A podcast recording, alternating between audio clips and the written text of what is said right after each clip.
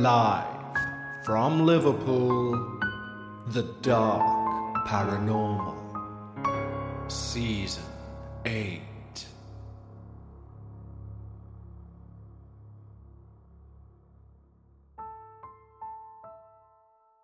Hi, everyone, and welcome back to The Dark Paranormal, Season 8. Firstly, a huge thank you to everyone who reached out following last week's episode, An Unholy Worship. We even had one listener get in touch to say that they, as a child, used to live only a few streets away from the house from last week's experience, and they confirm it's well renowned as a haunted house in the area. I love receiving all of your correspondence, and if you'd like to get in touch with the show, simply email thedarkparanormal at hotmail.com. We've also had somebody reach out and ask if we're taking submissions yet for season 9. And I'm glad to announce, yes, we are indeed. If you've got an amazing experience that you believe would suit the Dark Paranormal, email the same email address, thedarkparanormal at hotmail.com. After today's episode, we only have three episodes left of season 8, and then we take our standard in between season break. And it's during that break that I will compile the experiences for season 9. However, this will not be the usual mid season break. As you may well have figured out, we will be on hiatus during Halloween. But we can't simply fall silent over Halloween, and therefore we're putting together something very special. Over the days building up to Halloween, we will be taking a multi episode look at one of the most invasive and terrifying true paranormal experiences I've ever heard. We will be hearing about a life threatening entity, complete with documented evidence. And this isn't a famous story that you will have heard many times before. No, this arrived as a 12 page diarized document and several accompanying photographs direct to the email address of the Dark Paranormal. And on next week's episode, we will have our first trailer for the Halloween special. Believe me, you won't want to miss it. But let's get our focus firmly back on the road ahead of us. Today's true paranormal experience is nothing if not disturbing. And it shows us that whether your safe space is a building or a group of people, you're never truly as safe as you think you are. However, before we get to today's true paranormal experience, I of course need to thank our wonderful supporters over on Patreon. When you join our team, not only do you receive these episodes ad free and before everyone else, you can also receive exclusive access to our Patreon only podcast, Dark Bites. Dark Bites is released each and every Sunday without fail, even on the downtime between seasons, meaning that you never have to miss your paranormal fix. We've built a wonderful community of like minded paranormal enthusiasts over on Patreon, and we'd like to extend an exclusive invitation just for you. Simply head over to patreon.com forward slash the dark paranormal, just like these wonderful new team members have. Christopher DeBoer, William Davies, Amy Fretwell, Christy Ehrlich, Renee, Brandy Reyes, Shannon Roseanne, Georgia Gianna, Rebecca Graham, Steve Roush, Megan Turton, Sarah Jolwer, Katie Morford, The Solitary Dragon, Tawny Ahumada Squire, Lisa Monticello, Ray, Charlie Yepper, Jessica Drew Johnson, Melanie Dolan, Julian Poyd Evan, Corbin, Winston Watkins, Elizabeth Lafferty, Haley Kuehl, Charlie Lynn Crowell, Amanda Denon, Brenda Ross, Brittany Martinez, Caroline Lynch, Jessica Dunphy, Angela Miles, and Anna Gagin. Thank you so much, guys. Welcome to the team, and I hope you enjoy all the early ad free releases and, of course, all of those Patreon only Dark Bites episodes. Don't forget, if you'd like to join the team, head over to patreon.com forward slash the dark paranormal. But right now, lower the lights, make yourself comfortable, and of course, leave your disbelief at the door. As we hear all about some sinister traditions. I've always had an interest in the strange, the darker side of life. I guess this was one of the things that drew me to Ryan, my former fiance. We met at a thrift store in Washington in the late 90s.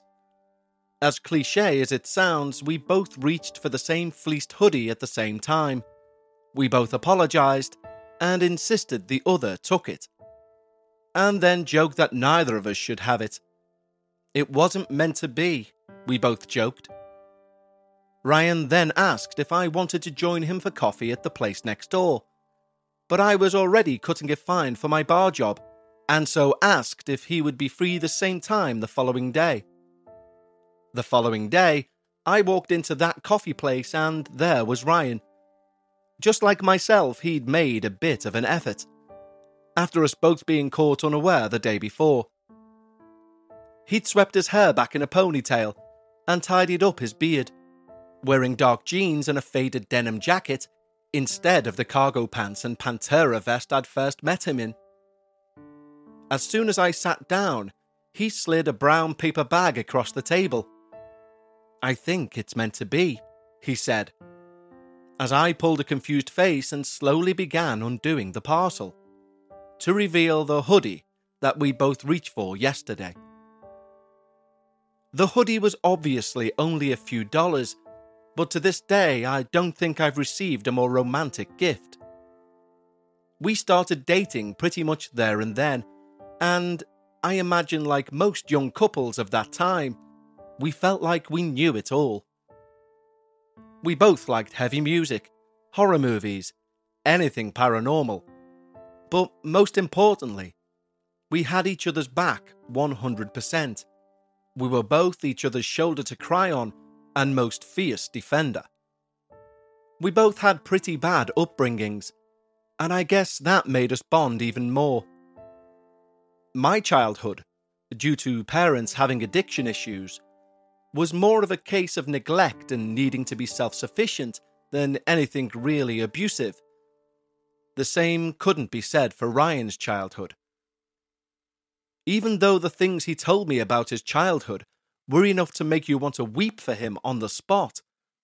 I could still tell this was only the tip of the iceberg of what he'd truly gone through. Ryan, due to intervention by the authorities some years before, was moved across the country and now lived with his elderly paternal grandmother, Wendy. She'd apparently cut off all communication with her son following their treatment of Ryan, and Ryan adored her. The home they lived in was like a time capsule. I don't mean falling apart and old. It was immaculate, like spotless. But I don't think anything in the house was dated after 1980. The first time I went to his house, Ryan picked up on my, probably none too subtle, expression as I looked around in wonder. My grandfather was really the one for the tech, he smiled. Gran really hasn't replaced anything since he died. No, no, it's cool, I replied. And I kind of meant it too. It all felt like some big nostalgic hug. Ryan's room, on the other hand, was completely out of place. It was like stepping right into the present late 90s. Band posters, CD player, several broken guitars, a computer desk with a home PC, and lots of scrawled notes from various notebooks scattered along the desk. Hey, at least you tidied up, I said sarcastically, picking up one of the notepads. Ryan darted over and snatched the book out of my hand, and then instantly pulled a face of regret. Shit, I- am so sorry. I'm not used to people looking at my stuff, he muttered. I put both my hands up in annoyed mock surrender Hey, you do you. No, no, I'm, I'm really sorry, he said. Listen, I, I've nothing to hide. Here. He held out the book. No, I, I'm good, honestly. We all need some privacy, I get it, I replied, much calmer now and genuinely meaning what I said. It's just. Oh, don't laugh, he said. I shrugged and okay. It's my spell book. Far from laugh, I said, Oh, cool, and snatched the book out of his hands. He smiled and sat on the bed as I pored through the pages. What the hell? I said. Is this all in hieroglyphs or something? You see, each of the pages had weird symbols drawn onto them, together with initials, arrows, dates, but nothing that could be coherently read. Well, those drawings are sigils. Some I've done, some are for certain workings, he began. As for the dates and initials, etc., well, some of the spells I don't want Gran coming in and, you know. Like a spell to find a hot girl in a thrift store, I joked. Exactly, he smiled back.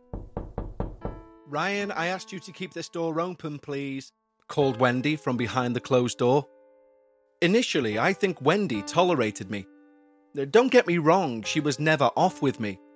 But I could also tell she wasn't 100% approving. In hindsight, I kind of get it. Some slouchy never smile, dressed like a grunge hangover, is probably not the partner she'd hoped for for her wonderful only grandchild. However, as time went on, both of our guards came down, and we would even poke fun at each other and have a good chuckle. And later still, she stopped asking that we leave the bedroom door open, and I would even stay over. Two years in, and now we're engaged, and still as in love with each other as we ever had been.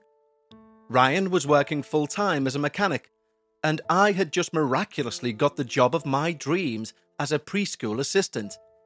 And we were getting a small deposit saved up for our own place. Although we basically lived together at this point anyway with me staying over four or five nights a week. However, it was just as things were really looking up for us that Wendy was diagnosed with terminal cancer. Wendy smoked heavily, but there'd been zero indications that anything was wrong. Until that day, I found her slumped against the refrigerator. After running initial tests, it was confirmed that she was riddled with cancer. Her bowel, lungs, liver.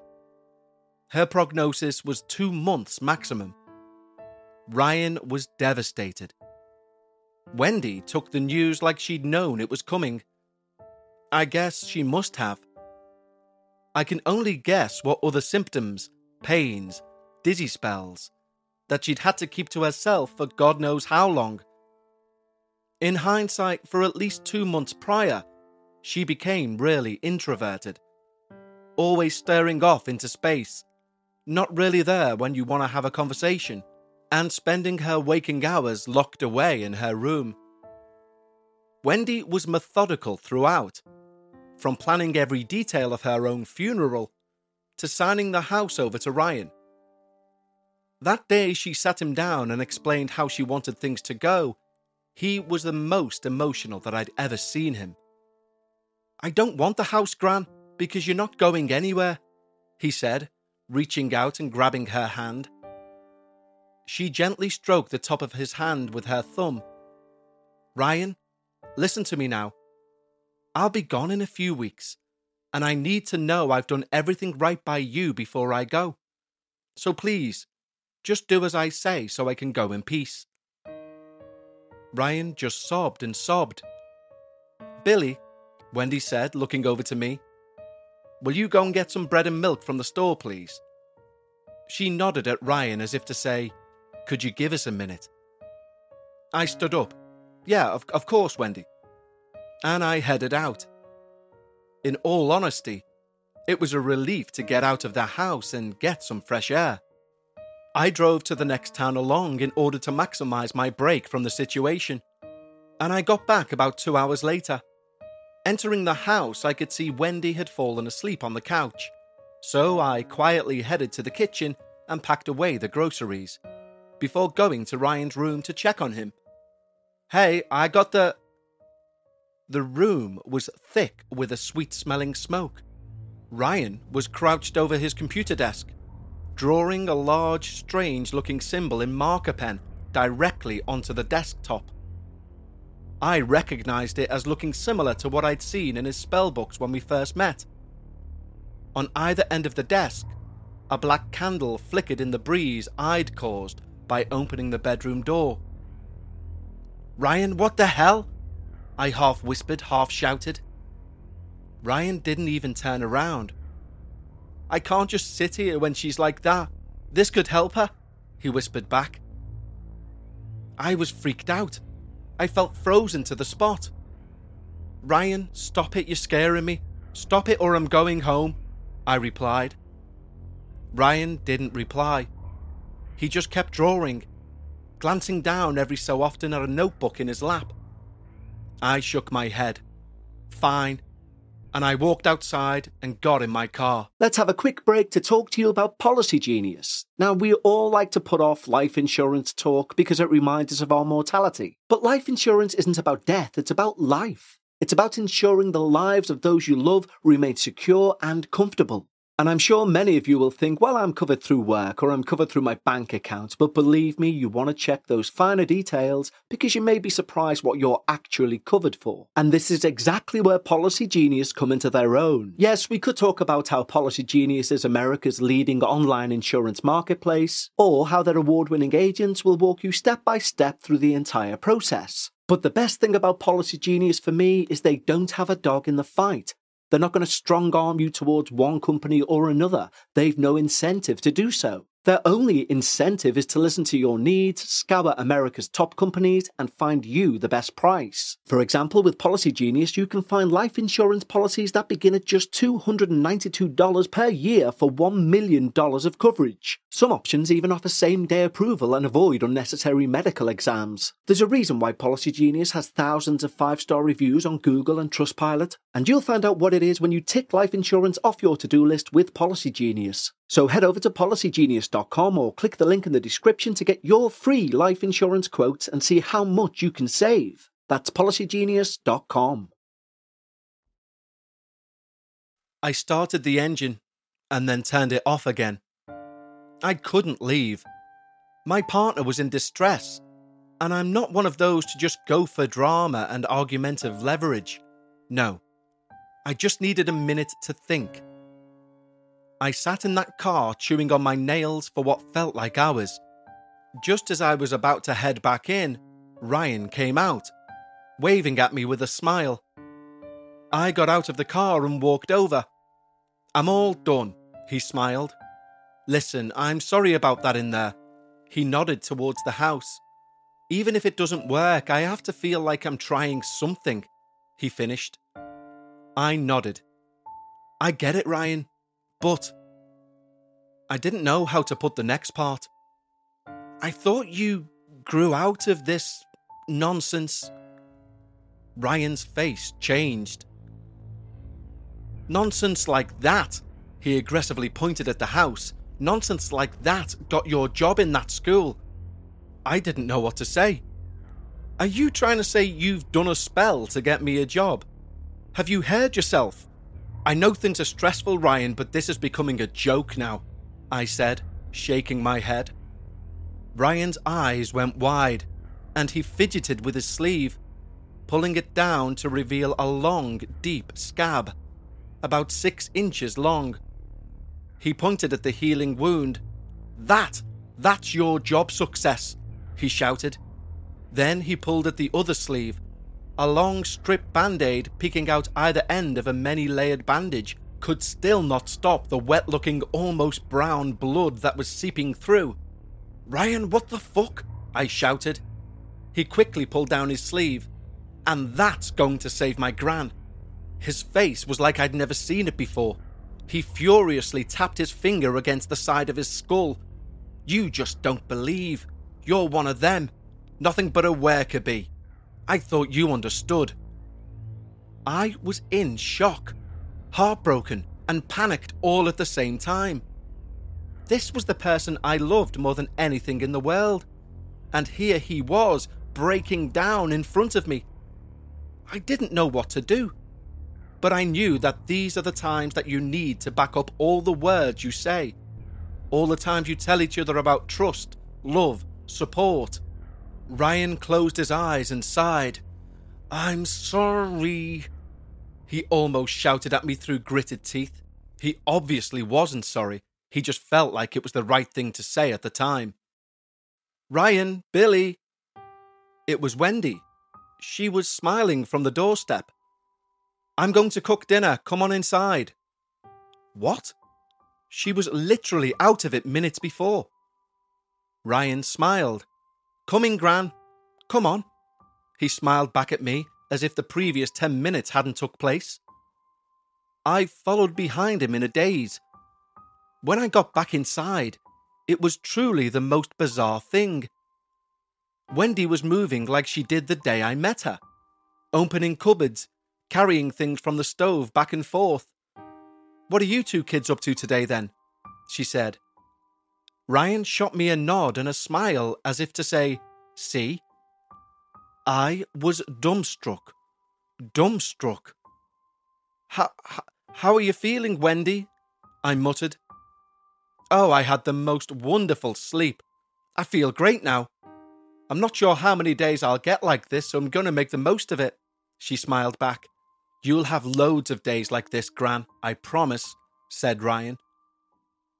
Wendy made spaghetti bolognese, and we sat down at the kitchen table like she wasn't dying of cancer, and like her grandson wasn't bloodletting as part of some macabre spell to try and save her life. My head was spinning as I pushed my food around the plate. Wendy looked up at me. Are you not hungry, but. Wendy slid off the chair, taking her plate with her. Ryan jumped up and ran round to her as I went to get some water. You're trying too much too soon, said Ryan as he slowly helped Wendy to her feet and led her to the couch. I do think you're getting better though, Gran, Ryan said, moving the hair away from her face. I couldn't believe what I was hearing. Why was he giving her false hope like this? Ryan turned to me. I need to pick something up. Will you sit with Gran till I'm back? Of course, I replied, and I followed Ryan out to the doorway. I reached out and grabbed his hand. Ryan, we need to have a big conversation later, and you need to listen to what I say. Ryan sighed and his voice had the tone of understanding. I know. I'm sorry. Ryan pulled out of the driveway, and I returned to the living room to wait on Wendy. He's a good boy, you know. He's just the emotional sort, said Wendy quietly. I sat next to her and stared at the floor. I'm really concerned for him, Wendy. Do you know what he's been doing? The spells, I asked. Wendy smiled.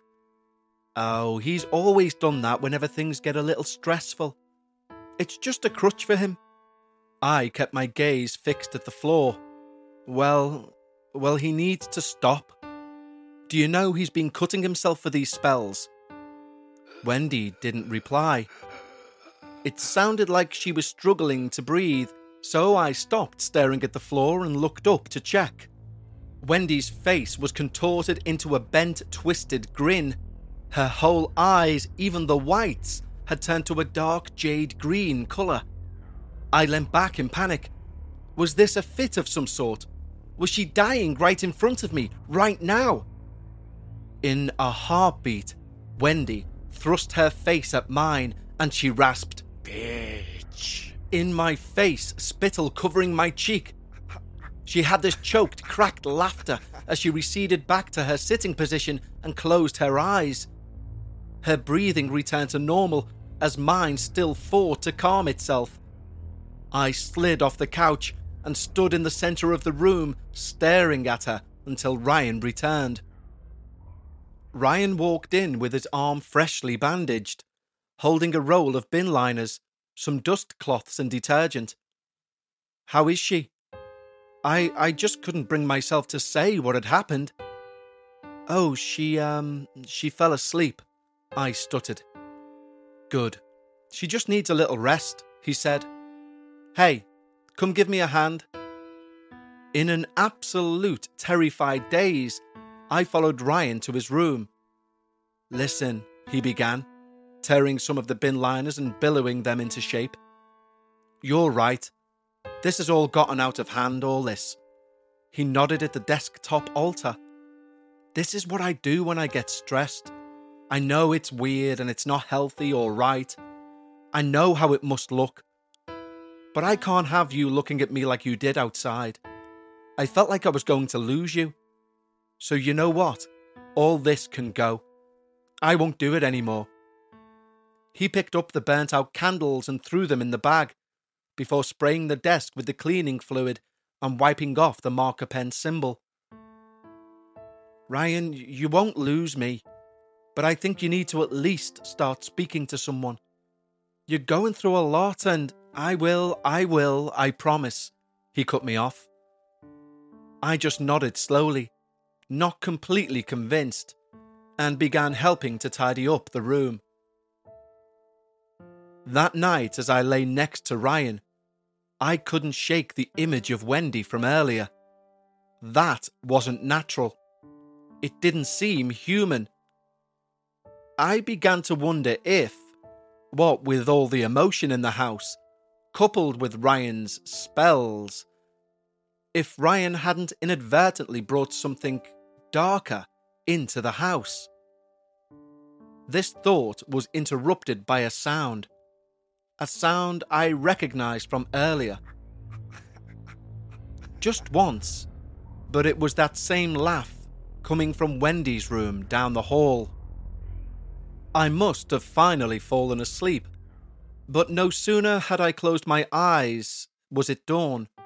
A slight light was breaking through a gap in the curtains, allowing me to make out the objects in the room the dresser, the wardrobe, the man stood in the door.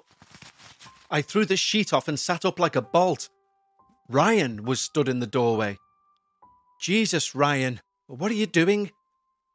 I could tell by his face that something was clearly wrong, and my heart skipped as I realized what it likely was. Are you okay? Ryan just shook his head. She's dead, he replied.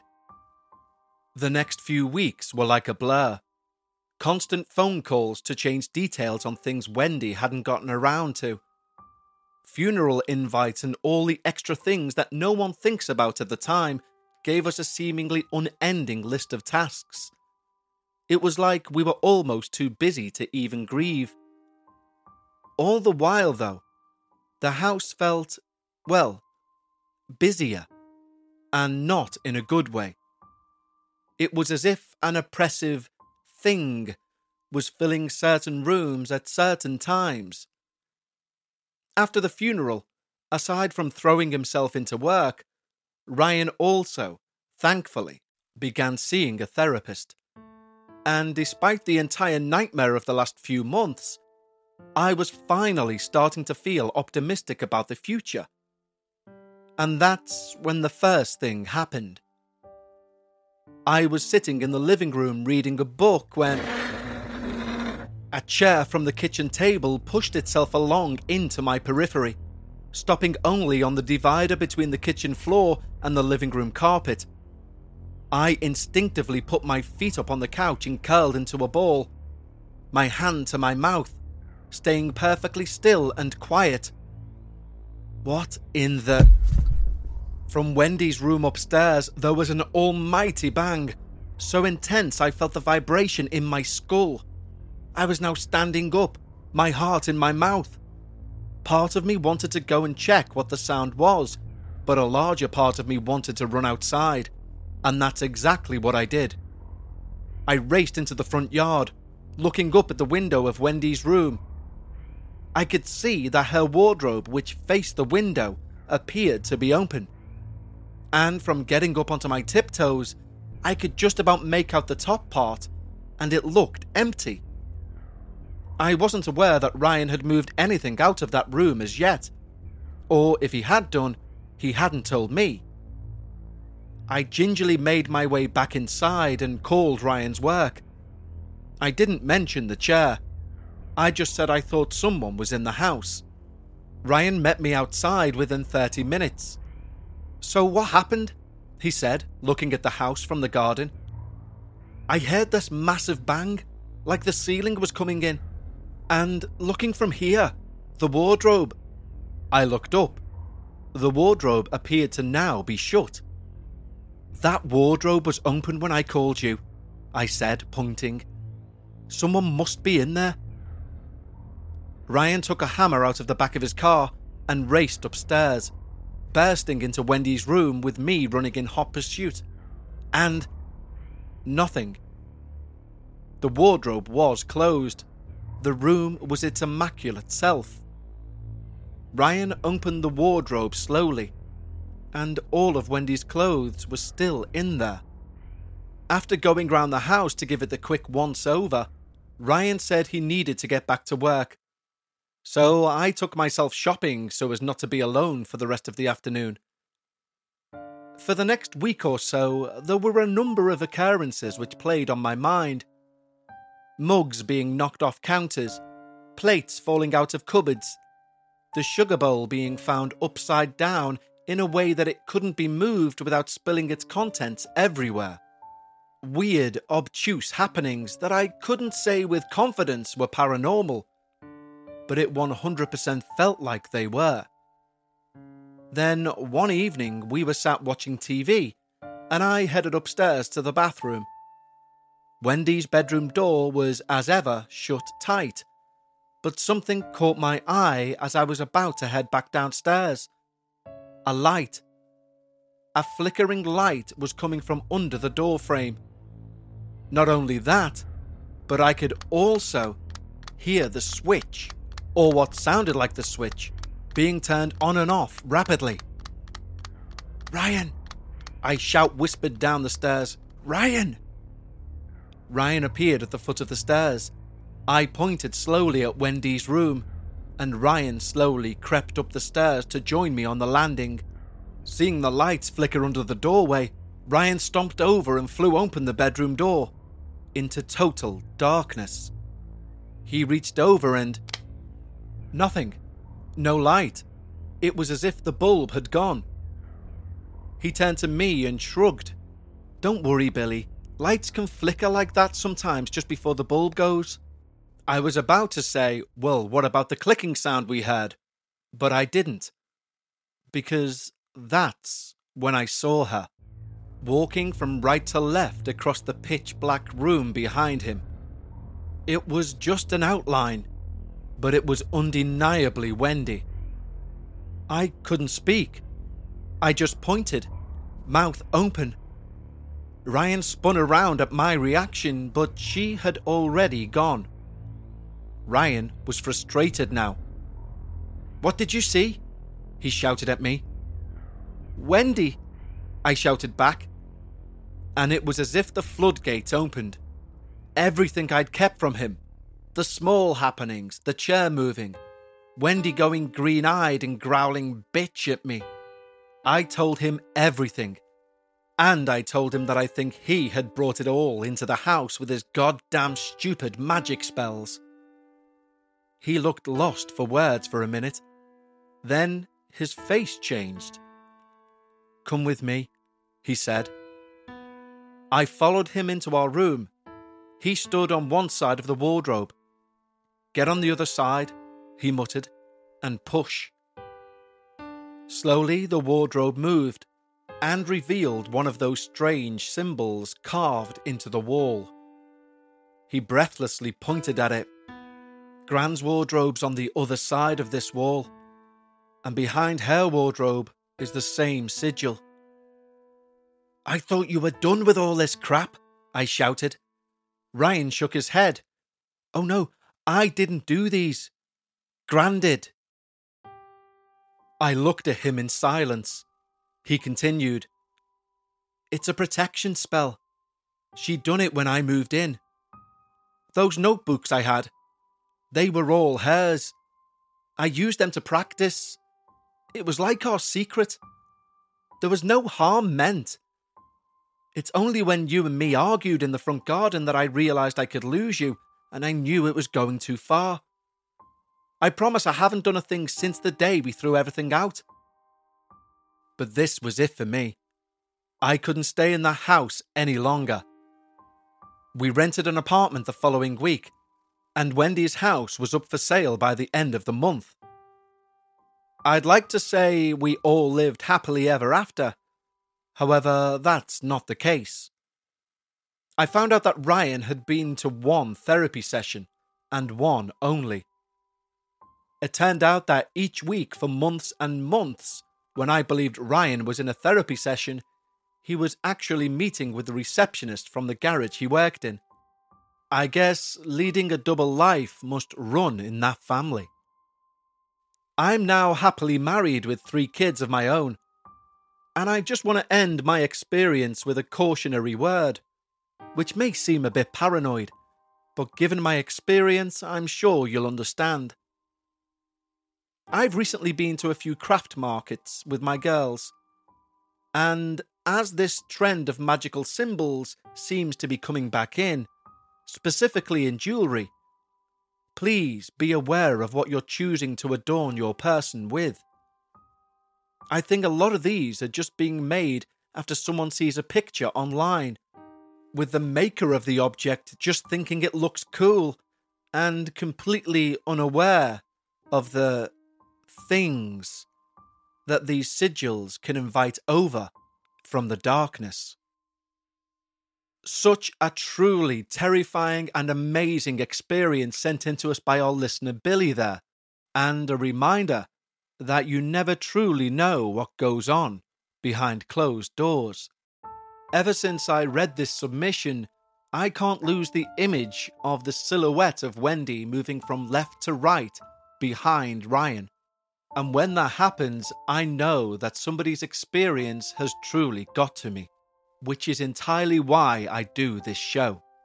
So, once again, thank you so much, Billie, for your submission. So that brings us to an end of this episode of Season 8 of The Dark Paranormal. Once again, I'd just like to thank you all for choosing to spend your time here with me on the show. For our Patreons, I'll be back on Sunday for yet more Dark Bites. And for everyone, I'll see you here next week for Episode 8. Until then, remember when you're discussing the paranormal, always try and leave your disbelief at the door and I'll see you next time here on the Dark Paranormal.